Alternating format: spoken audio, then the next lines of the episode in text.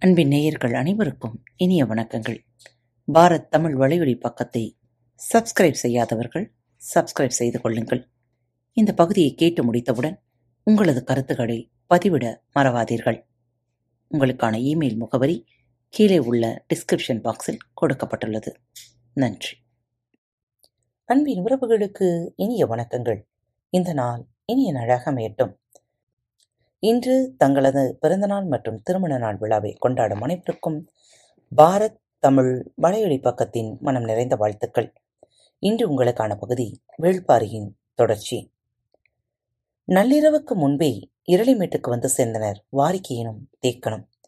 அவர்களின் வரவை எல்லோரும் எதிர்பார்த்து காத்திருந்தனர். முனியின் ஆசானிடம் வெக்கை நிறைந்த அந்த நிலத்தின் தன்மையை விளக்கினான் தேக்கன்.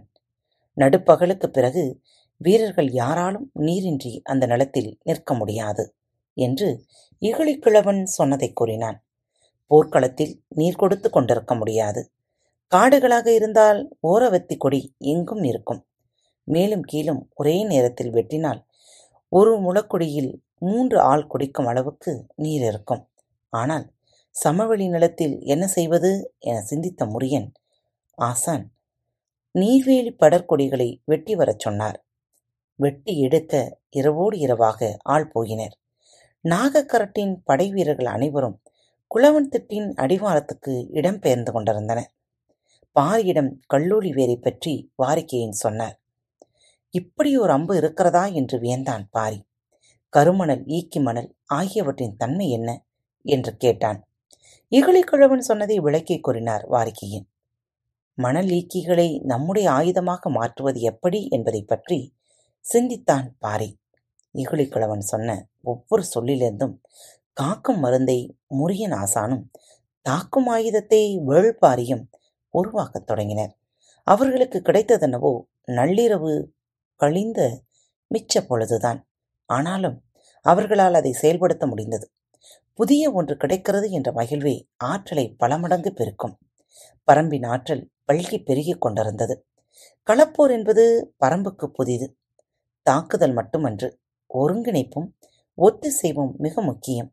அதை உருவாக்க புதிதாக செய்ய வேண்டியது என்ன என்பதே பாரியின் சிந்தனையாக இருந்தது. நள்ளிரவு கடக்கும் முன்னே கருங்கை வாணன் முழு திட்டமிடலையும் முடித்திருந்தான்.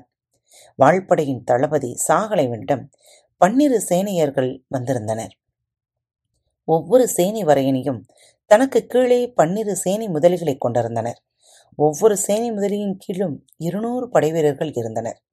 போர் என்பது பயிற்சி பெற்ற வீரர்களின் களம். எந்த ஒரு தாக்குதலையும் ஒழுங்குமுறைக்குள் கொண்டு வரும்போது இயல்பிலேயே அதன் ஆற்றல் பன்மடங்கு பெருகிவிடும். வேந்தர் படையின் வலிமையே போர்க்கள செயல்பாட்டில் அது கொண்டிருக்கும் இணையற்ற அனுபவம்தான். ஒவ்வொரு சேனை முதலியும் தனித்த முரசங்களையும் பதாகைகளையும் கொண்டிருந்தனர். இருநூறு போர் கொண்ட தனது படை தாக்குதலை எப்போது தொடங்க வேண்டும்? அல்லது தாமதிக்க வேண்டும்?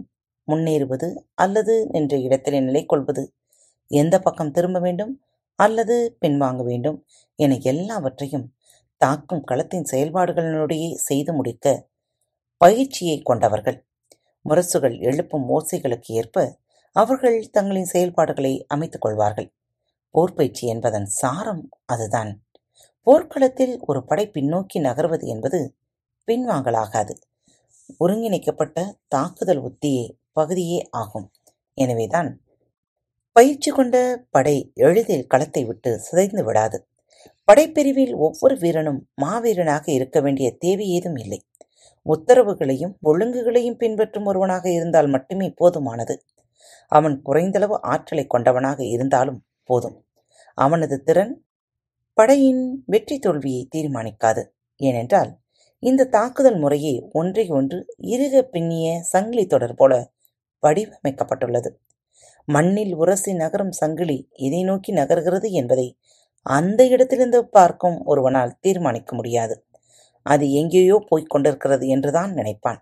ஆனால் இறுதியில் அது தனது காலை இருக்கும்போதுதான் ஆபத்தை உணர்வான். எண்ணற்ற கண்ணிகளால் இணைக்கப்பட்ட சங்கிலித் தொடரை போர்க்களம் எங்கும் வீசி எறிந்துவிட்டு விடியலுக்காக காத்து நின்றான் கருங்கை வாணன். ஐந்து தளபதிகளும் அறுபது சேனை வரையர்களும் எழுநூற்றி இருபது சேனை முதலிகளும் அவர்களின் கீழியங்கும் எண்ணிலடங்கா வீரர்களும் பெருஞ்சங்கிலி தொடரின் கண்ணிகளாக இறுக பொருத்தப்பட்டிருந்தனர். மொத்த படையின் அசைவுகளையும் தன் உத்தரவுகளால் துல்லியமாக இயக்கக்கூடியவனாக நிலை கொண்டிருந்தான் கருங்கைவாணன் பொழுது விடிந்தது. தட்டியங்காட்டுக்குள் திசைவேளர் தேர் வந்து நின்றது. நாளிகை வட்டில் வைக்கப்பட்டிருந்த பரன் மீது ஏறினார் திசைவேளர் இரு பக்கங்களிலும் நின்றிருந்த அவரின் மாணவர்கள் அவருக்கு மேலேறுவதற்கு உதவி செய்தனர். பரன் மேலேறி நின்று பார்த்தார். நேரெதிரே கதிரவன் சுடர் வீசி எழுந்தான். செந்நிற கதிர்கீற்றுகளின் நிறம் மாறிக்கொண்டிருந்தது கதிரவனுடைய ஒளிகைகள் நிறம் பார்த்ததை நாளிகையை சொல்ல முடியும் அவரால். கண்களை மூடி இரு கைகளை குவித்து கதிரவனை வணங்கினார். தலையை மெல்ல திருப்பி படைகளை பார்த்தார். அவரின் பார்வை விளிம்புக்கு அப்பாலும் பெருகி கடந்தது வேந்தர் படை. மூஞ்சலின் தனது கூடாரத்தில் அமர்ந்திருந்தார் குலசேகர பாண்டியன். அவரது பார்வையில் விரிக்கப்பட்ட தோல் வரைபடத்தில் தட்டியங்காட்டு பரப்பு முழுவதும் குறியீடுகளால் நிரம்பியிருந்தது. மூன்று மெய்க்காவலர்களும் இரண்டு சேனை வரையர்களும் உடன் நின்று கொண்டிருந்தன. படைப்பிரிவின் எல்லா நகர்வுகளும் முன் தீர்மானிக்கப்பட்டவையாக இருந்தன. இந்த நிலம் இதுவரை கண்டிராத பெரும் படையின் தாக்குதலை வரைபடத்தை பார்த்தபடி குலசேகர பாண்டியன் உச்சரிக்கும் சொற்களை தீர்மானித்தன. அவர் சொல்லப்போகும் சொற்கள் கருங்கை வாணனை சென்றடைய எத்தனை இமைப்பொழுதுகள் ஆகும் என்பதை கணித்திருந்தான் தலைமை கணியன் அந்துவான். புதிய அமைச்சன் ஆதிநந்தி வலதுபுறமும் அந்துவன் இடதுபுறமும் நிற்க வரைபடத்தை உற்று கவனித்தபடி இருந்தார் குலசேகர பாண்டியன். இந்த போருக்காக பாண்டிய நாட்டின் முதற்படை பிரிவு இங்கு வந்து ஓராண்டாகப் போகிறது. இவ்வளவு நெடிய காலம் காத்திருந்து திட்டமிட்டு மூவேந்தர்களையும் அணி சேர்த்து வலிமையை கூட்டி மலையை விட்டு கீழிறங்கி வர வாய்ப்பே இல்லை என்று சொல்லப்பட்ட பாரியை சமதளத்தில் இறங்கி போரிடும் சூழலை உருவாக்கியதே குலசேகர பாண்டியனின் பெருவிற்றியாக சொல்லப்பட்டது. வெற்றி புகழுரைகள் அவன் செவிகளில் எதிரளித்துக் கொண்டே இருந்தன. ஆனாலும் கண்ணிமைக்காமல் வரைபடத்தை பார்த்து கொண்டிருந்தான். அதே நேரத்தில் விரிந்து கிடக்கும் முழு படையையும் பார்த்து கொண்டிருந்தான் வேள்பாரி. குளவன் திட்டின் உச்சியில் நின்றிருந்தான் அவன். அவனது வலது பக்கமும் இகுழிக்கிழவனும் இடது பக்கம் காணம்பனும் நின்றிருந்தனர். அவனுக்கு பின்னால் கோவல் குடியினர் வீரர்கள் நின்றிருந்தனர். போர்க்களத்தின் இடதுபுறம் வேந்தர் படை நின்றிருந்தது. பரவி கிடக்கும் படையின் இறுதி எல்லையில் சிறிதாக தெரிந்தன கூடாரங்கள். அதுதான் முஞ்சல். அதன் உள்ளேதான் நீலன் இருக்கிறான் பாரியின் கண்கள் அந்த இறுதி எல்லையில் நிலைகுத்தி நின்றன. மூஞ்சலுக்கு நேர்மேற்காக நாகர கரட்டின் உச்சியில் வாரிகை நின்றிருந்தார். குளவன் திட்டுக்கும் நாகர கரட்டுக்கும் இடையில் கோவல் குடியினர் ஒளிப்பின்னலை உருவாக்கினர்.